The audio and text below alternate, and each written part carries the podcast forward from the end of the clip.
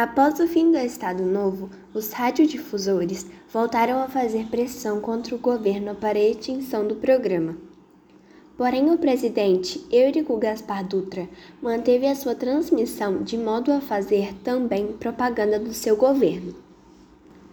Pressão similar também ocorreu após o presidente Café Filho assumir o governo em 1954. Mas ao baixar o decreto de extinção do noticiário, o presidente teve que voltar atrás para anunciá-lo à população que só era possível através do programa. Nos dias atuais, os radiodifusores consideram que a proposta da Voz do Brasil de levar informações a todos os brasileiros já não faz mais sentido, uma vez que, diferente de quando o noticiário foi criado em 1935, o rádio era o único meio de comunicação de massa existente no país.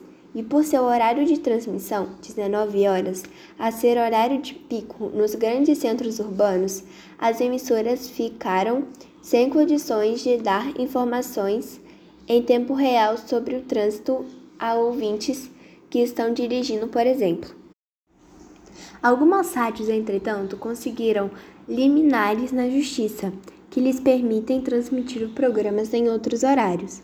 A Jovem Pan FM de Curitiba, Paraná, transmitiu A Voz do Brasil às 5 horas por mais de 12 anos até que a autorização para trocar o horário foi revogada em janeiro de 2012. Embora a estação ainda se recusasse a transmiti-lo em seu horário normal, de 19 horas, além disso, a Associação de Ra Radiodifusão do Paraná conseguiu uma liminar geral aplicável em todas as estações do estado de 2008 a 2009. De 2006 a 2010, as estações do Rio Grande do Sul também poderiam transmitir o programa em horários diferentes do habitual, graças a uma liminar obtida pelas emissoras desse estado.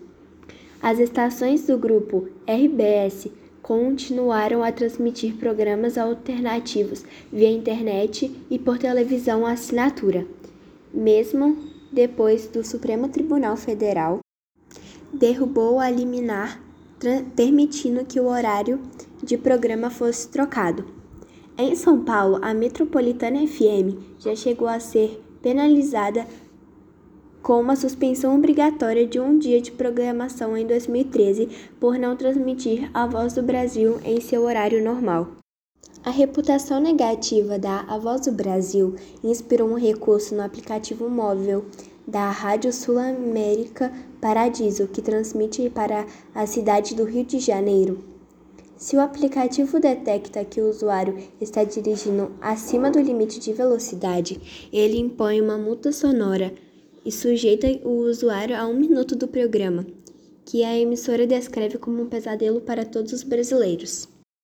Em fevereiro de 2019, o deputado federal por São Paulo, Kim Kataguiri, do Democratas, apresentou uma proposta na Câmara para pedir o fim da obrigatoriedade da exibição do programa nas estações de rádios privadas. Flexibilização do horário de transmissão. Em 12 de julho de 2014, entrou em vigor uma média provisória promulgada pela presidente Dilma Rousseff que autorizava a flexibilidade de transmissão da Voz do Brasil entre 19 horas e 22 horas, para beneficiar as emissoras que iriam transmitir a Copa do Mundo de 2014.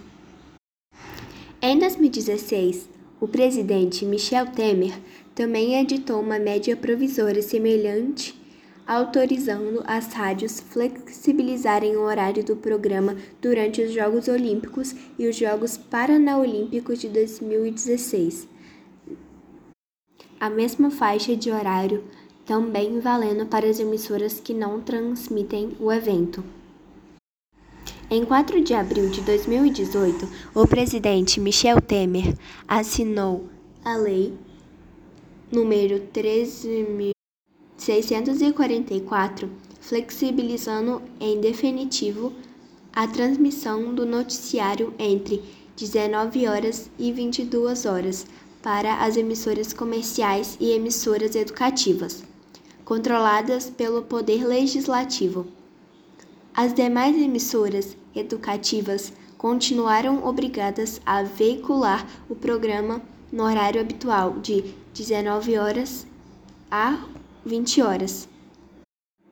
Em 12 de agosto de 2020, foi publicada uma medida para não transmissão ou retransmissão em outro horário do programa em casos de acontecimentos de forte repercussão pública.